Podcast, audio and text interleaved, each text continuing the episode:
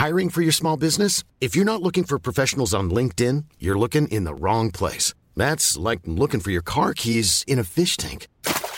LinkedIn helps you hire professionals you can't find anywhere else, even those who aren't actively searching for a new job but might be open to the perfect role. In a given month, over seventy percent of LinkedIn users don't even visit other leading job sites. So start looking in the right place. With LinkedIn, you can hire professionals like a professional. Post your free job on linkedin dot com slash people today.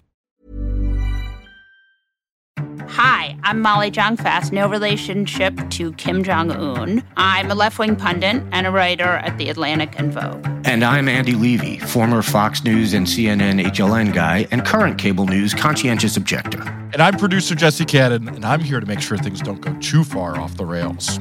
We're here to have fun, smart conversations with the wisest and funniest people in science and media and politics that help make what's happening today clearer. Our world has been turned upside down, and on The New Abnormal, we'll talk about the people who got us into this mess and how we'll hopefully get ourselves out of it.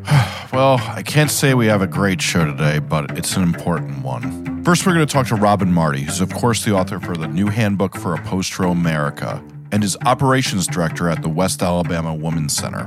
And she's going to talk to us about what she's seeing in a post-Roe America. Then we're going to talk to Leah Litman. Then we're going to talk to Leah Litman, who's an assistant professor at Michigan Law School, as well as the co-host of the Strict Scrutiny podcast. And she's going to also talk to us about what she sees in a post-Roe America. But first, let's have some fun. Andy Levy, I am having what is called Roe rage. Oh, that's a very good phrase, Molly Jong-Fast. Thank you. I have a rage that is incandescent. I am so angry that people in my life are telling me I have to log off. So I dare you to choose your words carefully with me today. Before we get started, could I ask, are the kids telling you to touch grass? All I can say to you is that fucking Alito and fucking Clarence Thomas and Amy Comey, Handmaiden Barrett, and uh, Gorsuch, and goddamn Justice Kegstand Kavanaugh really did it this weekend. After, you know, Thursday, they took away New York's right to regulate guns, and on Friday, they said they don't believe in states' rights anymore. Well, they said they'll kick it back to the states, and then about ten minutes later, Mike Pence was like, so we can ban it everywhere. Yeah. I am just in an absolute rage, and all weekend I saw people who were equally in an absolute rage. And then I turned on the television and read the news, and all I found were people telling me not to worry about same-sex marriage, and we were going to be fine. I don't feel like we're going to be fine, Andy. No. First of all, I would, I will never tell you to log off, Molly, just so you know. Well, that's good, because it's a real waste of energy, let me tell yes. you. I will never log off. You will never log off. I know that, and I would not ever tell you to. Yeah, I mean, I would say I'm right there with you on the rage thing, except I'm a, you know, straight, white, presenting cis male. So probably I'm not right there with you, but I'm still pretty fucking pissed off. The people who are who are now saying, calm down, this isn't going to have anything to do with Griswold or Loving, they need to log off, like, forever. Yeah, it's true. Because they were the same people who were saying that this would never happen. And look, I'll be honest, I don't know that I ever said this will never happen. I But I guess I always thought that the court would just sort of do what they've been doing, which is chip away at Roe until it became functionally meaningless. Yeah, that's because they've been I doing thought. that for a long time. That's the Roberts way, right? Right, exactly. But what they did here, which I think is so interesting, is that the Ro- that they said, you know, there are five of us. There are really six of them, but there are five of us, and there are three of you, and go fuck yourself. And so it's been a blockbuster week of, you know, the gun case, this Dobbs opinion, and then there's still a, an opinion coming down, which they decided not to release today, surprisingly, where they gut the E P A, and that's coming. So I think that to say they're impatient does not fully, I mean, this is Amy Comey Barrett's first season on the bench, and she's already overturned Roe. So it's fair to say that these fuckers were lying about stare decisis. Even Susan Collins knows that now. So the fact that these people are now out there, and you had uh, good old David uh, Leonhardt on Monday in the New York Times writing about how we shouldn't worry about the other cases and right to privacy and stuff like that. And it's just like, at what point do you fucking learn that these people have told you who they are? Believe them. I don't get it. They've, they've been telling you for decades who they are and what they want. They've been, to be fair, not, not so much to the justices who, you know, pretty much lied or legalized at the very least their, you know, with legal weasel words, their way through their confirmation hearings when it came to Roe and stuff like that. But Republicans in general have been very upfront about wanting to get rid of Roe. Yeah. And we're now seeing them, a whole bunch of them, up to and including Clarence Thomas, being very upfront about what they want to get rid of next. And it's Griswold, it, it's birth control, you know, it's same-sex marriage. We heard from a couple of people before they were told to be quiet because you don't want to let all the cats out of the bag. Right. The idea that anyone could think at this point that this is where it ends is is absurd, and they should not have their jobs if their job is to prognosticate what's coming in the future, because you can't be awake and and think that. And you know what the joke is, is that there are a lot of mainstream outlets where people are saying this very thing, where they're saying, yes, you know, I have comfort in the fact that only Thomas said he wanted to overturn, he wanted to get right. rid of same-sex marriage.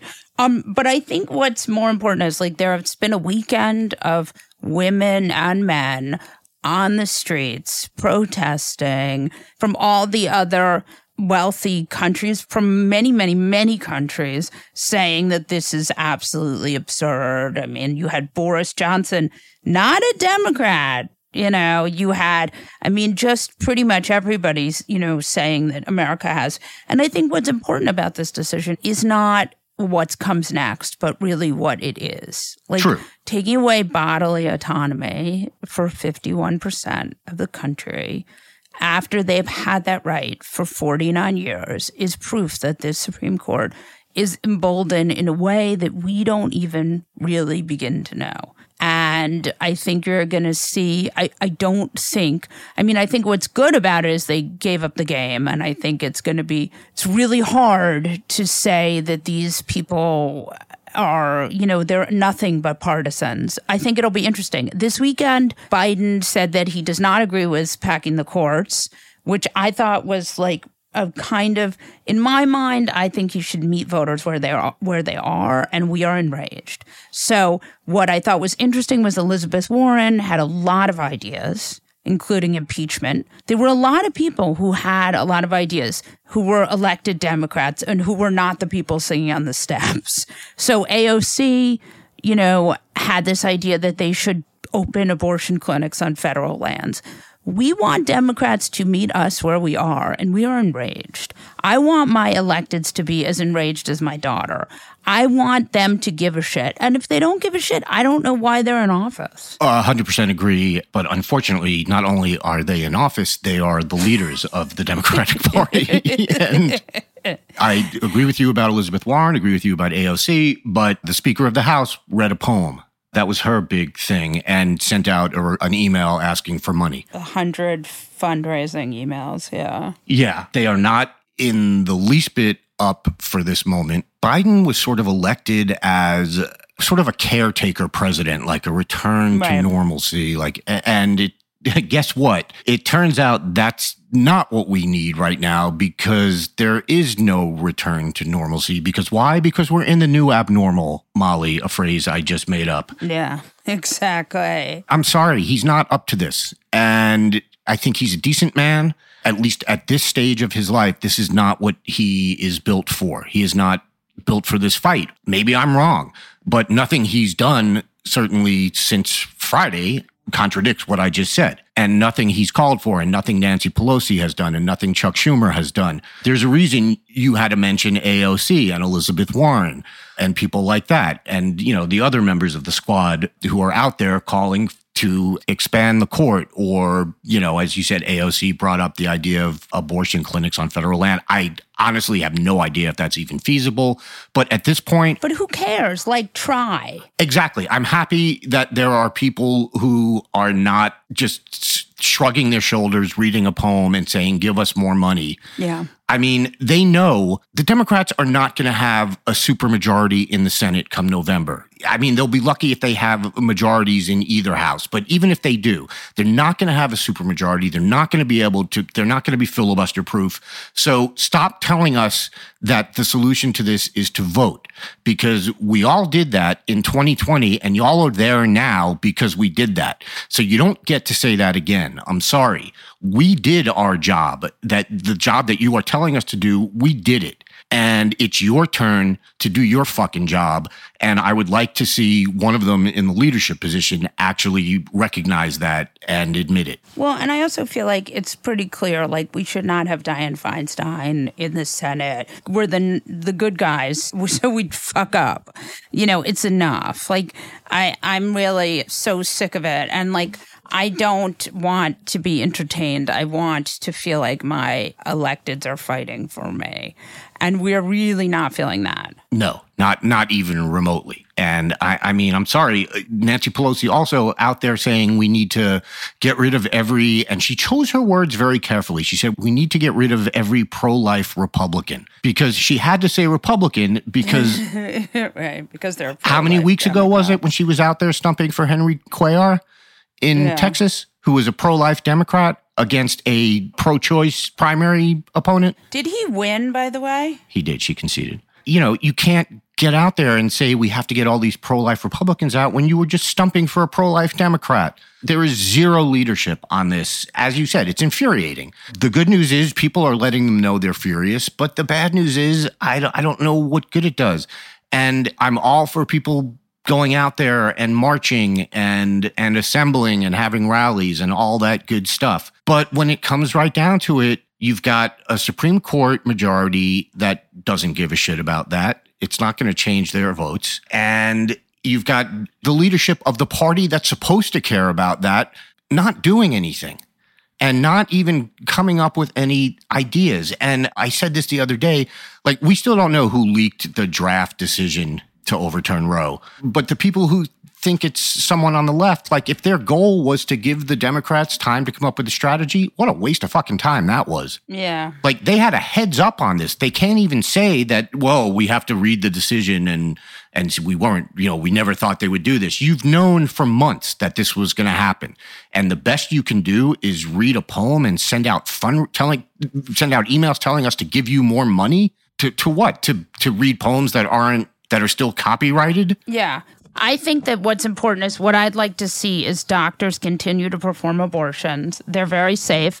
The pills are very safe. And obviously, the law is this crazy religious law. So let's go. I hope people continue to perform abortions. I hope that we as citizens continue to aid and abet them. And there's no reason why we should follow this law, because it's an illegitimate law passed by an illegitimate court filled with religious zealots. So in my mind, the only dis- the only patriotic thing is to continue helping women get abortions. And, you know, we're going to need people to run, and we're going to have to primary some of these Democrats who don't take it seriously, and the leadership is going to have to change, and we're going to have to do everything we can to make sure that this doesn't happen again and that we're not caught like this again. Yeah, I, I couldn't agree with you more on every point you made. But that said, it's a big ask to, ha- to to ask doctors in states that, even as we speak, have criminalized or are criminalizing right. abortion. It's a lot to ask. Kudos to any of them that do it, and incredible bravery. But it is asking a lot. Look, it's asking a lot of women who could be risking jail time or whatever to go in and have an abortion. I mean, it's it's asking what shouldn't be asked. Right. So another thing that happened today, continuing the Supreme Court streak of, I think we should call them like the religious Supreme Court, the, the Supreme Court streak of like kind of, I want to say like eighteenth century Puritan stuff, is that today they they basically decided that church and state pretty much the same. Yeah. Today we had a decision that just I am utterly baffled by for one reason. Not because the court wants there to be prayer back in schools. That doesn't baffle me. That goes along with the religious zealots thing you brought up. This was a ruling about a coach, about a football coach. He he was having prayers on the fifty-yard line after the game. There are pictures of this, of the team gathered around him in prayer. And the idea is you can't do that because the kids feel pressured to join in on this, and you can't force religion on people in that manner. Speak for yourself. In America, that's what we do now. Okay, that would be bad enough. But what we've got is actually Neil Gorsuch, who wrote the opinion, getting the facts wrong and misrepresenting the facts. And to the point where he said, uh, the name of the coach is uh, Kennedy. He said, Mister Kennedy prayed during a period when school employees were free to speak with a friend, call for a reservation at a restaurant, check email, or attend to other personal matters. He offered his prayers quietly while his students were otherwise occupied. That's just not true. That is one hundred percent not true. Really? I'm shocked. And the dissent, Sotomayor pointed that out in her dissent. She put a picture in her dissent, I believe, of Kennedy standing, and he's in a, he's got, the entire team is kneeling around him. It is clearly a prayerful moment. So I was good friends with Neil Gorsuch in college. He was a lot of things. He was not a liar. And now he's just lying. Well, I think he's a liar now. I think we can agree. Yes. Again, it's one thing to have the wrong view on something, but to lie about the facts in a Supreme Court decision, like that's, I don't know. I mean, you know, luckily there's no punishment for that because it's a lifetime appointment. Yeah, luckily. Yes. They'll just, I just hope that he has fun with the lying, you know? I guess. Anyone who thinks that a, a high school coach does not have some kind, a, a ton of power over his players has not only never played high school sports, they've never seen a movie about high school sports or anything. To think that this is okay and to think that the, the players wouldn't feel coerced is just, it's insanity. Your brain is broken on this if you think that that's the case. It's just nuts. Speak for yourself, man. As someone who knows a lot about high school sports. No, I'm just kidding. No, listen, they, this Supreme Court is out of control, and I'm sure we're going to see more of this kind of thing in the coming weeks, months, years. But it has certainly been an insane couple days, and um, losing your rights really feels awful.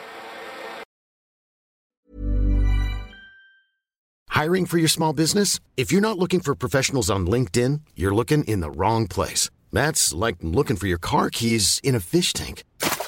LinkedIn helps you hire professionals you can't find anywhere else, even those who aren't actively searching for a new job but might be open to the perfect role. In a given month, over seventy percent of LinkedIn users don't even visit other leading job sites. So start looking in the right place. With LinkedIn, you can hire professionals like a professional. Post your free job on linkedin dot com slash people today. Life is full of awesome what-ifs, and some not so much, like unexpected medical costs. That's why United Healthcare provides Health Protector Guard fixed indemnity insurance plans to supplement your primary plan and help manage out-of-pocket costs. Learn more at U H one dot com. When picking a commerce platform for your business, you have two choices. Or... I prefer... Don't you? That's the sound you'll hear when you switch your business to Shopify, the global commerce platform that supercharges your selling wherever you sell, online, in person, on social media, and beyond. Shopify is the best all-in-one commerce platform capable of handling your business's complexity no matter how big you grow. Step up to Shopify and harness the best converting checkout and the same intuitive features, trusted apps, and powerful analytics used by the world's leading brands like Rothy's, Allbirds, Brooklinen, and so much more. You're probably thinking, sure, but migrating is going to be a headache. Shopify's app store has the migration apps you need to migrate your products, orders, customers, and more from every major e-commerce platform to Shopify. If you're anything like me, you're one of those don't put me in a box people. Everyone who knows me knows I'm a don't put me in a box person. And thankfully, Shopify never will, because with Shopify, control of your brand and business is always in your hands, from your storefront look to your back office operations. I hate when checking out from an online store and then having to pull out my credit card and type in all those numbers. A Shopify store remembers my shipping address and payment information. So if I'm on the couch and my wallet is on the kitchen counter, I don't even have to get up. Stop leaving sales on the table. Switch your business to Shopify and discover why millions trust Shopify as their all-in-one commerce platform to build, grow, and run their business. Sign up today for your one dollar per month trial period at shopify.com slash abnormal, all lowercase. That's one month for just one dollar at shopify.com slash abnormal, all lowercase. Shopify.com slash abnormal.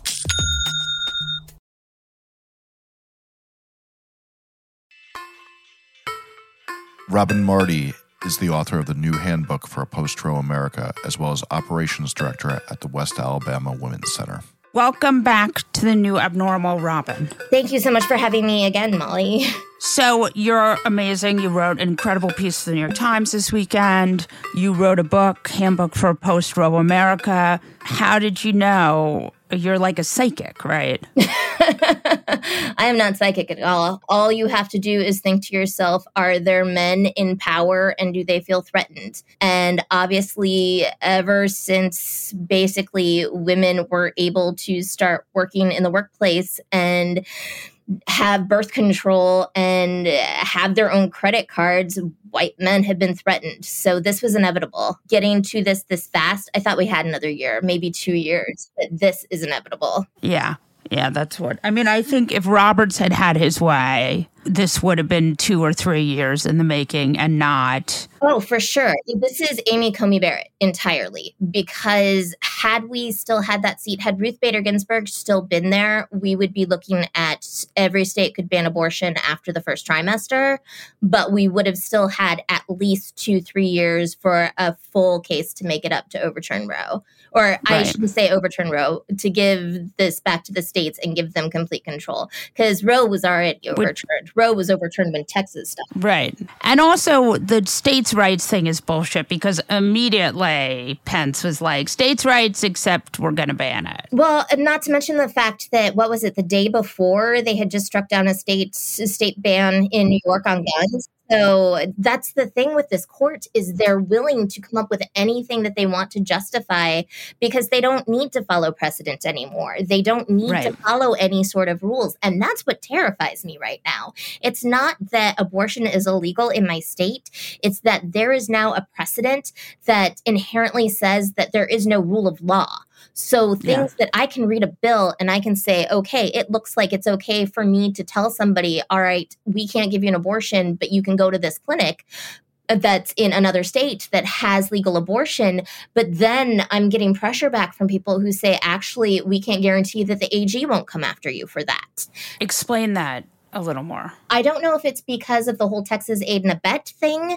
None of these laws, these trigger laws that are going to affect right now, have anything in there that has something in the realm that Texas and Oklahoma have about the idea that you are in trouble for helping somebody get an abortion out of state. But there's apparently criminal conspiracy in a lot of them. I'm not a lawyer, obviously, but as I would understand a criminal conspiracy, a criminal conspiracy is helping somebody go do something Something that's illegal. And going to another state to get an abortion at this point is not illegal. So clearly I, as a person, can help somebody leave the state to go get an abortion. And you're in what state? Oh, because we're in Alabama, and we had one hundred patients that are now displaced that had to be sent to Georgia. Until Georgia overturns. Until Georgia is gone. They probably have at least a month, if not two months, and that's enough to get my patients through. But what about the next batch? What about the ones after that? We've already lost nine states just since this ruling came down. We've lost nine states in three days. Yeah, I don't even know time anymore at this point. Yeah. I just know that they are falling one by one by one, and they're almost all right here. So they're all of the states that were already overfilled with appointments because there were so few clinics, and then overfilled with even more appointments because we knew that that they were about to close. And so the biggest irony in my feel, in my opinion right now, is the fact that we just lost abortion in probably eventually half of the country over a case called Dobbs v. Jackson. And the clinic that is in Dobbs v. Jackson is actually, I think, the only clinic that can perform abortions in the South right now. Wow. Because they still have, they had ten days from their trigger, whereas the rest of us were all immediate. Let's fast forward and say you have a woman who wants to have an abortion in Alabama in three months. How could she do that? There is no way to have a legal abortion in Alabama in three months. There's no way to have a legal abortion in Alabama tomorrow. But where can she go? What will be the closest? They could go to Atlanta, Georgia. So that's about three and a half hours from where our clinic is. And when you consider the fact that we had patients coming all the way in from Texas, that's fifteen hours that they're going. Right. But their other option is to go to Florida. But Florida is about to lose second trimester abortion on Friday because right. that's when their fifteen-week ban goes into effect. And there's a very strong possibility that when that ban goes into effect, that during the court process over it, because there has already been a challenge to it, the state of Florida is going to lose its entire right to abortion as well, and they're going to lose abortion completely. So when that happens, and when Georgia's six-week ban is finally allowed to go into effect, we're looking at North Carolina, we're looking at Southern Illinois, Colorado. Those are the options. When you talk to these women, what do you say? They're devastated. They're still calling, asking if they can have abortions. We spent today dealing with those who had appointments this week and either did not get the message that their appointment had been canceled because Roe was overturned, or simply decided to call or come in anyway because surely because they already had a first appointment that didn't apply to them, or surely there was some way that we could make an exception for it. Right. And I mean, if my doctor does an abortion, that's ninety-nine years in jail. That's a felony. That's the end of her license. That's the end of her career. That's the end of her freedom. We can't do that. There's there's nothing that we can do. Our hands are completely tied, and it's the most helpless, awful feeling. It's just inconceivable to me. Now, the thing that a lot of us felt would be the saving grace here is that abortion is a lot safer than it was forty-nine years ago. Abortion is very, very safe, especially medication abortion. Right. The more I've been talking to people, the more I realize we're still looking at a health crisis, and we're still looking at a huge amount of death. It's just the difference is the people who are going to have abortions, honestly, will probably be the lucky ones. They can find medication, which they can get at aid access dot org if they live in one of these many states that have abortion bans.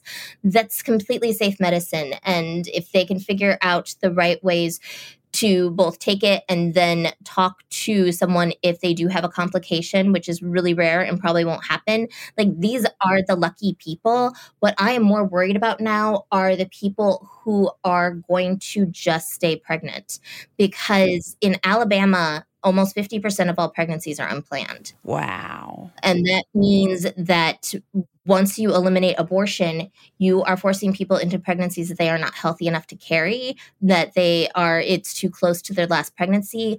You're talking about people who had nearly died in childbirth the last time. These are going to be unhealthy pregnancies for the fetus and for the person that's carrying it. And so when we start talking about dangerous post-Roe world, I'm talking about the people who are giving birth, because our maternal mortality rate is going to skyrocket. And it's already quite high. And for women of color, it's three times what it is for white women. We're the only developed nation that has a maternal mortality rate that's going up. Yeah, and it's going to go way up now. I-, I wanted to touch base with you about the abortion pills, which are very, very safe and make up ha- about half of all abortions. The F D A could make those. I mean, what do we want the F D A to do with the abortion pills? I mean, what would be the way to make them the most available? If the F D A first removed the R E M S protocol, which is the protocol that says that you can only get it from a certain doctor, that it can only be used in the first nine weeks, because we actually do know that medication abortion can be used later than that. If they got rid of those protocols, and if they continued using the rule that says that a person does not have to see a doctor face-to-face in order to get this medication, that would be that would be very helpful. But again, that's a thing that's going to be only very helpful for the states that already allow medication abortion access. access. And most of the states that are banning abortion will not do that. Alabama is not going to allow somebody to mail medication into this state. The only way that I could even conceivably see that the F D A could do anything that would allow medication abortion here in Alabama is maybe if they manage to make it over the counter, and that's never going to happen. I just can't see that happening. And even if they did, like every every store would refuse to sell it and stock it or let a person actually pay for it, because, I mean, we saw today, conscious rights of religious people matter more than any other right in the entire United States.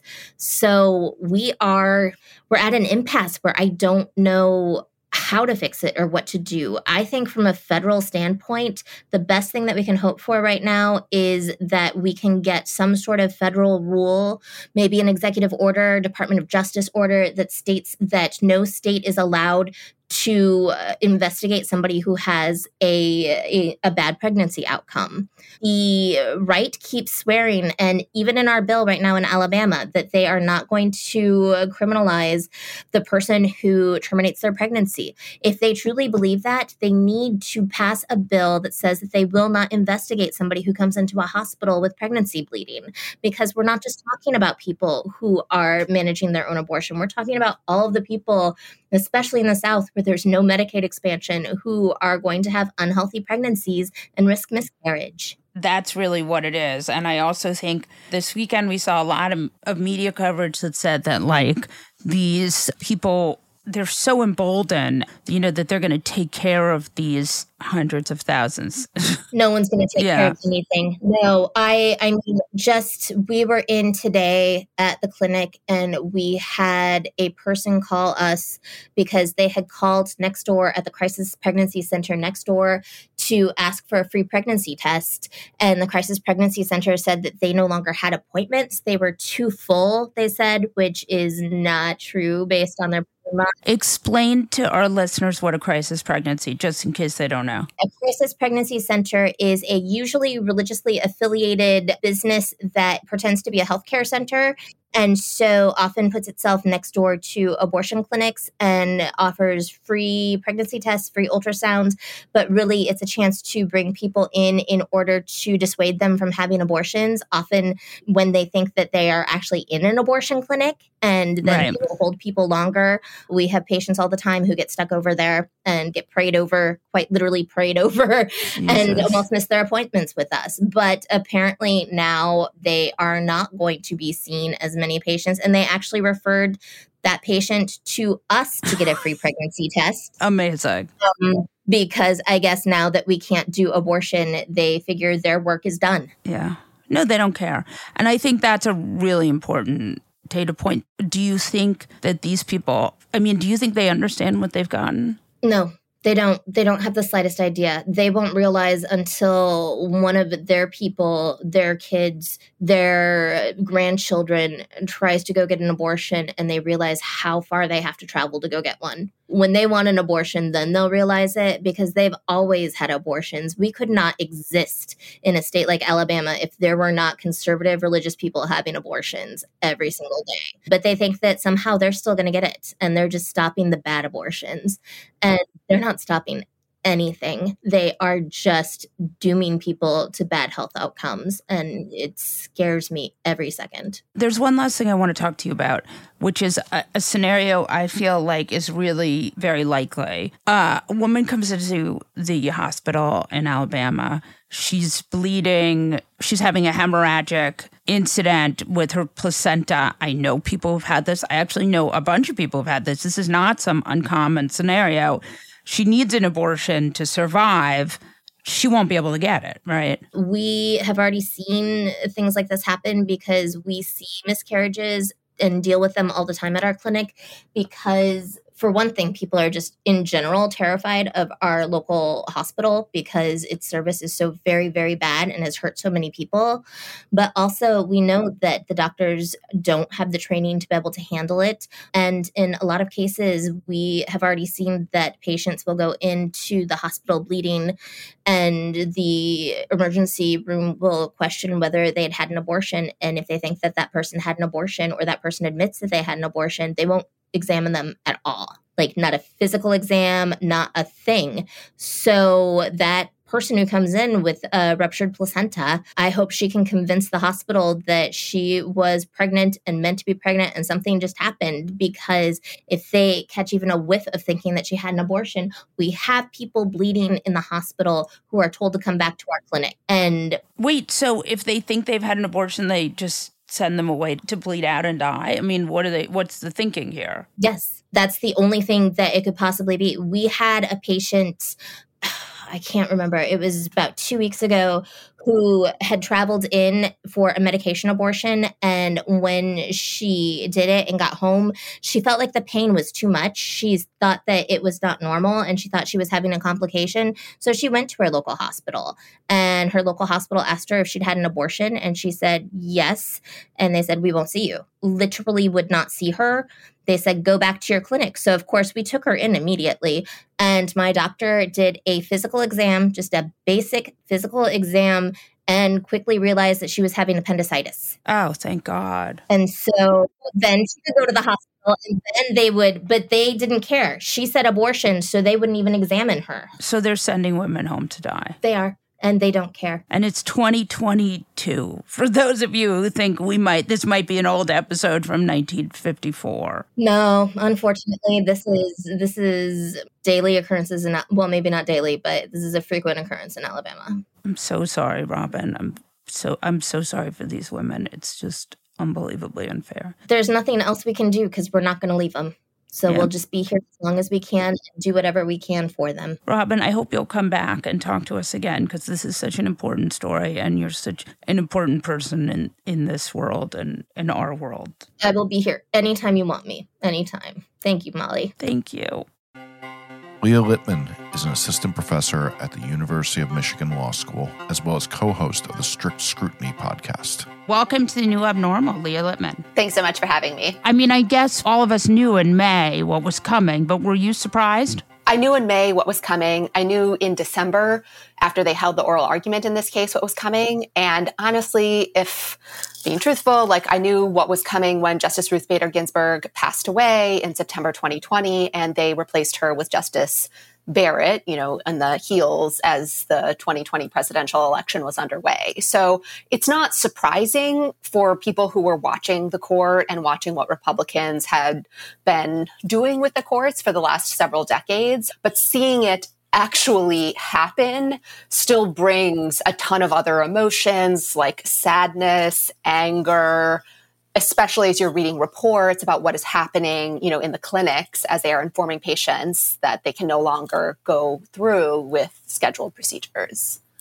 Yeah, it seems like Democrats kind of dropped the ball on the judiciary, and then Republicans w- were also just so ruthless. They kind of sort of pushed in on those two seats and basically stole them. No, I think that's exactly right. And this is happening at the Supreme Court. Obviously, Senator Mitch McConnell blockaded President Obama from being able to fill a vacancy on the Supreme Court and confirm Merrick Garland to the seat that eventually went to Neil Gorsuch. And likewise, right. You know, they were willing to go back on this idea that presidents can't fill Supreme Court vacancies during an election year. And actually, as an election is already underway, when they installed Amy Comey Barrett to replace Justice Ruth Bader Ginsburg. But this is also something that has been happening in the lower federal courts, I think outside of the public eye for decades as well. I mean, Amy Comey Barrett only had a seat on the Court of Appeals because Mitch McConnell held open that seat and did not allow President Obama to fill the seat with a woman who would have been the first Black woman to serve on the Court of Appeals in Indiana. And Mitch McConnell held open that seat through the last two years of President Obama's presidency. And so there was a vacancy for President Trump to fill right at the outset. He fills it with Amy Coney Barrett. You know, we all know her views about abortion. Right. And, you know, then that's what happened. Amy Comey Barrett is also not very qualified. Will you speak to that? So she has extensive experience as an academic. And, you know, obviously a sterling resume as far as, you know, traditional elite credentials, having clerked on the Court of Appeals, as well as on the U S Supreme Court, then, you know, going to work at a law firm, then going into academia. But it's not like she had been actively litigating cases, you know, throughout her time in academia or anything like that. I think it's very interesting that there are so many, and I'm curious, I mean, again, we're on this sort of dangerous territory about talking about religion, but it is interesting to me that you have a lot of Catholics on this court. Yes, it is interesting, especially when you look at trends in the court's jurisprudence on religion. You know, they are extremely sympathetic to religious liberty claims that are brought by, you know, more conservative religions. And they are not as sympathetic to religious liberty or religious discrimination claims that are brought by other religions. You know, most notably, they rejected a challenge to President Trump's travel ban that had been, you know, born of a campaign promise to exclude Muslims from entering the United States. And when the travel ban was challenged on the ground that it reflects animus toward Islam and Muslims, you know, the court is like, well, nothing to see here. This is just fine. Right. But if you want to pray anywhere, you pretty much can, as long as it's Catholic, right, or Christian. Right, exactly. As we learned today. So I want to get into, like, what you could do. So what could you do right here? I mean, it seems like Biden has said he doesn't want to, to expand the court for whatever reason. I'm not a mind reader. But, like, what do you think about A O C has this idea that, that she wants to put abortion clinics on federal lands? I mean, does that seem feasible to you? So I think people understandably want there to be a magical fix that the Biden administration can just do. And right. I understand that. I think, however, it is more complicated by the fact that, you know, you want them to do something creative, but you also want them to do something that will be efficacious, that they can actually yes. promise people will protect them from legal liability. And the reality is, is that when you have this wild buzzsaw of a Supreme Court that sits at the end of every single legal strategy you could pursue, you can't be confident that just because some creative legal strategy you have that seems to be just fine under existing precedent, they would actually allow you to do. So, you know, on this federal lands idea, would that be possible with a different court? Sure. But I see at least two obstacles with this court. One is, you know, the Hyde Amendment and the ability to use federal funds to actually facilitate. So the Hyde Amendment is a provision of federal law that limits the federal government's ability to spend federal money on abortions, except in limited cases of rape or incest or where necessary to save the life or health of the mother. So one possible thing the Supreme Court might do is say, actually, the federal government can't do any of this because they're spending money in violation of the Hyde Amendment.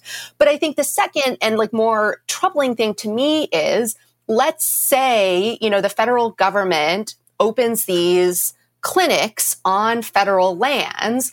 Well, people aren't going to go live on federal land after they have right. their abortion. They will leave and go home and return to their states. And I just am not confident that the Supreme Court would right. say states couldn't prosecute a resident, right, who obtained an abortion on federal land within the state. And so if you can't promise people that they will actually be safe, then it seems like your legal solutions are not actually going to ensure safe and legal abortion. Right. No, I think that's a really good and important point. Susan Collins and Lisa Murkowski, nobody's favorite at this podcast, but tried to codify Casey or some machination of it when this Roe opinion was leaked. And they sort of made a case that they could get the ten senators. And maybe they could, maybe they couldn't. And this is really a theoretical because I don't think it will happen. But in a world where you could codify Casey or you could codify some kind of abortion rights, I don't think it would be as broad as Roe. Do you think that that would hold up against the Supreme Court? I mean, they sort of say in the opinion that they would kick it back to the states, but it does seem to me like these people are not good faith actors. Yeah. So there too, I think that that is an action that is worth trying just because a federal law protecting access to abortion fits so comfortably, like within the idea that abortion is being returned to the political process, as well as under existing law about what Congress can or can't do.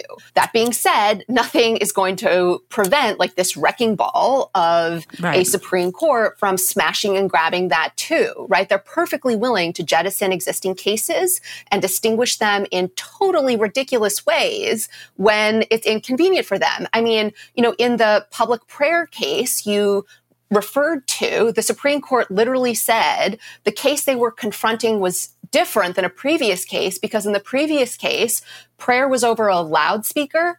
And in this case, it was just on a football field in front of everyone where people were invited to join. I mean, like, these aren't sensible distinctions. And so, right, this court is not really bound by the law, but I'm not sure that that alone should prevent the federal government from trying to do anything, but it does need to be cautious about what it can promise people, you know, that it can do.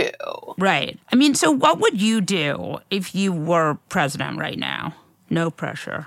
I think if I was president, I would do a few things. Um, one is I would make clear to voters what exactly I needed from them. Right? Like, I need at yeah, least two more Democratic senators. I need to keep the majority in the House. But in addition to that, I would be more clear about what I would do if I got those things, right? So instead of just saying, go to vote, tell them what their votes would get them. A repeal of the Hyde yeah. Amendment, right? A federal statute protecting access to medication abortion and preempting all state laws that limit it. A federal law codifying the right to an abortion. A statute that limits the Supreme Court's ability to strike down those statutes, either by stripping the court's jurisdiction, expanding the court, or some combination thereof. Um, on top of that, I would nominate to the federal bench lawyers who actually litigated for reproductive rights and justice to counter, you know, the fact that conservatives have now been nominating for decades lawyers who sought to, you know, limit access to abortion. That's really, I think, very, very smart. What is your hot take on the idea of expanding the court? In a perfect world, the court would have a different role in our democracy than it does now. Like, I am one of the people that thinks the court has too much power. Like, I probably don't think that the court should have the authority to strike down a federal statute as unconstitutional, um, or at least what it, you know, should do is it can strike it and then send it back to Congress. And if Congress still wants it, then Congress would be able to keep it. So basically giving Congress like an opportunity to take a second look at a federal statute. But I don't think there are five justices on the current court who would allow Congress to limit the role of the federal courts like that in the judiciary. And so in order right. to kind of restrain the minoritarian rule that the Supreme Court currently has, you know, you would also need to expand the court with justices who would be willing to permit a more limited role for the Supreme Court in American government. What would that look like? As far as the more limited role for the Supreme Court? Yeah. I mean, how would you even just go down that path? The key limitation that I think is important is I don't think the Supreme Court should be able to tell Congress that, well, our view of the Constitution is just the better, more correct one. Like, if Congress, for example, thinks that the fourteenth Amendment does, you know, protect the right to abortion because it secures women's equal participation in society, I think Congress should be able to write a federal statute and enforce that, even if a Supreme Court, you know, doesn't agree. I do, however, think that the Supreme Court should have the ability to review unconstitutional state laws. And I think the Supreme Court will inevitably have to interpret the federal laws that Congress writes. And so for that reason, you know, that's part of why I don't believe statutes just limiting the court's authority can be, you know, the entire solution, just because this Supreme Court has been quite willing to take a hacksaw to federal regulations and statutes when it interprets them. I mean, that's what it was doing in the vaccine cases. And that's what it did when it, you know, weakened the Voting Rights Act last year. So I think that that's why doing multiple aspects of Supreme Court reform are important. They went after New York's gun laws. They overturned Roe v. Wade. There's this other, this West Virginia E P A case still coming. They're so emboldened. Are you scared? It probably depends what you mean by scared. It's not like I don't have some sense about where they're going. You know, I am also extremely fortunate to be a white cis woman with privilege. That being said, I am extremely concerned about a few different things. One is the extent to which the Supreme Court is allowing states to suppress religious minorities, racial minorities, sexual minorities, and basically make their lives so miserable and difficult, they have no choice but to like leave the, their homes.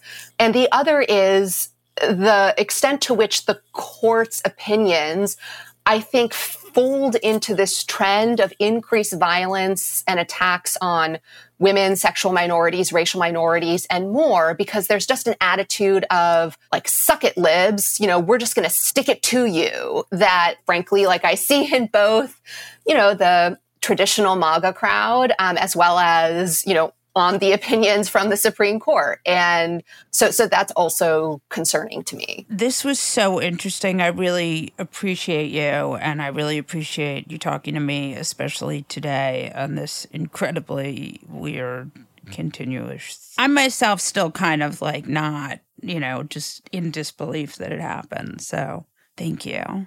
Anytime. Thank you for having me. So Andy... Yes, Molly. It's like shooting fish in a barrel today. We can't get enough fuck that guy people in there, right? I think this whole episode was fuck that guy. Andy, tell me, who is your fuck that guy? All right, my fuck that guy is kind of a bunch of people. It is, uh, there was this whole thing over the weekend where people on the right kept saying that that the, there was going to be rioting and looting and all this stuff because of the uh, Supreme Court decision overturning Roe. And there was, of course, precisely none of that. But what you had was you had people like Marsha Blackburn, no surprise, she was on Fox News, saying, when you look at the Democrats, if they do not get their way, what do they do? They go out and they riot or they try to change the rules. So, of course, none of that happened. And also, of course, this... Uh, manages to somehow forget that January sixth happened. On Monday, you had Josh Hawley and I'm assuming his lovely, I would like to say his lovely wife, Erin. I have my doubts, but uh, but I do not know her. Your lovely seems like pushing it, but yes, continue. Yeah, I mean, she has horrible taste in men. We know that much. Yes, we know that. So they were, went on Fox News and talked about how since the Roe decision, there have been riots, chaos, and vandalism all over the country. Now, again, there has been pretty much precisely none of that. None of that, yeah. But it doesn't matter. That's the thing, is everything that Democrats worry about Republicans saying is this, they do they're going to anyway. say it whether it happens or not. If you don't elect someone on the left, you got to elect Joe Biden. Otherwise, they're going to say you're socialist. So what do they do? They call Joe Biden socialists.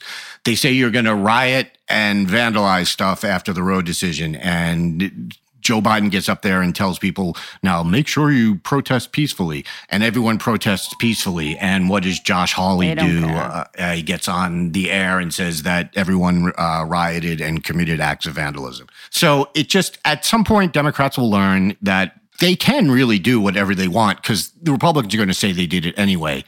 And it's just, lying doesn't matter to any of these people. They are fully comfortable with it, no matter how much they talk about what good Christians they are. I, for the life of me, cannot square or cannot figure out how they square being uh, these very religious, upright, moral Christians and just lying twenty-four seven. But somehow they're able to do it in their mind. So uh, fuck all those guys and gals. That's a good one. Do you want to know who my fuck that guy is? I do, because I have a feeling it's really fun. It's the tap heard round the world. One Rudolph Giuliani. Here's what happened. He was in a grocery store in Staten Island. I assume he was helping his fail son with his candidacy for governor. He's never going to win, by the way. I don't think he'll even win the primary. But he does have an enormous head. Andrew Giuliani has a head like a big piece of wet, chewed gum. And I say this as someone who myself has an enormous head, too. I don't think that my head can even come close in diameter to the head of one Andrew Giuliani. It's like a like a melon that's been sort of rotting. Anyway, so Andrew Giuliani campaigning in the only borough that would ever vote for him, right. Staten Island. And by the way, I've lived in New York my whole life. I've been to Staten Island twice. We had an activist on this podcast, Crackhead Barney. She is a person who has um, been to Whitefish, Montana, which is the home of the Nazis. She told me the scariest place she had ever been, Staten Island. Not even kidding. Okay, she did say that. Rudy Giuliani, he's in Staten Island. He's campaigning. He, someone comes, a guy who works in the grocery store. Is he a god? Maybe he's a god. Is he a hero? Certainly he's a fucking hero. He pats Rudy on the back. There is video. The video was posted by the New York fucking Post, which is owned by one Rupert Murdoch. The video is of the guy patting him on the back. The guy gets arrested. Rudy says he's been assaulted. Rudy's son, big-headed Andrew Giuliani, like a melon, says that his father has been assaulted by a radical leftist. I implore you, go to the New York Post and watch this video. If you think this is assault, I don't know what to tell you. And he's like doubling down. He keeps, even though the video's out and we can all see that the guy, like you said, he taps him on the back. Rudy doesn't even move, barely. Right, but barely. Now he says it was like a gunshot. And it's like, he said it was like a boulder hitting him. Right. He's, he thought he was going to oh, right. die. Yeah. And he said the guy called him a fucking scumbag, which, you which know, I spot buy. The, spot I mean, the seems line. Like, seems like a very generous phrasing, you know. No lie there. Scumbag, yeah. But yeah, it is hilarious watching all these self-proclaimed alpha males, and the minute something like this happens, they turn into little tiny toddlers. It's absolutely hilarious. And it goes back to your fuck that guy. These people are desperate for violence. Yes. All they want is violence because they think that if they can get violence, then somehow they will be able to own the libs that way. They'll be able to. And I think that's an important lesson. Like, really, we may be angry, but the last thing any of us should be doing is violence. I think it's very unlikely that the people who listen to this podcast do violence, but I think that it's important to know that the right wants you to. The New Abnormal, the voice of Antifa. I haven't seen it yet, but I want if there's if anyone has set up a GoFundMe for this guy who got arrested and he's being charged yes. by second degree.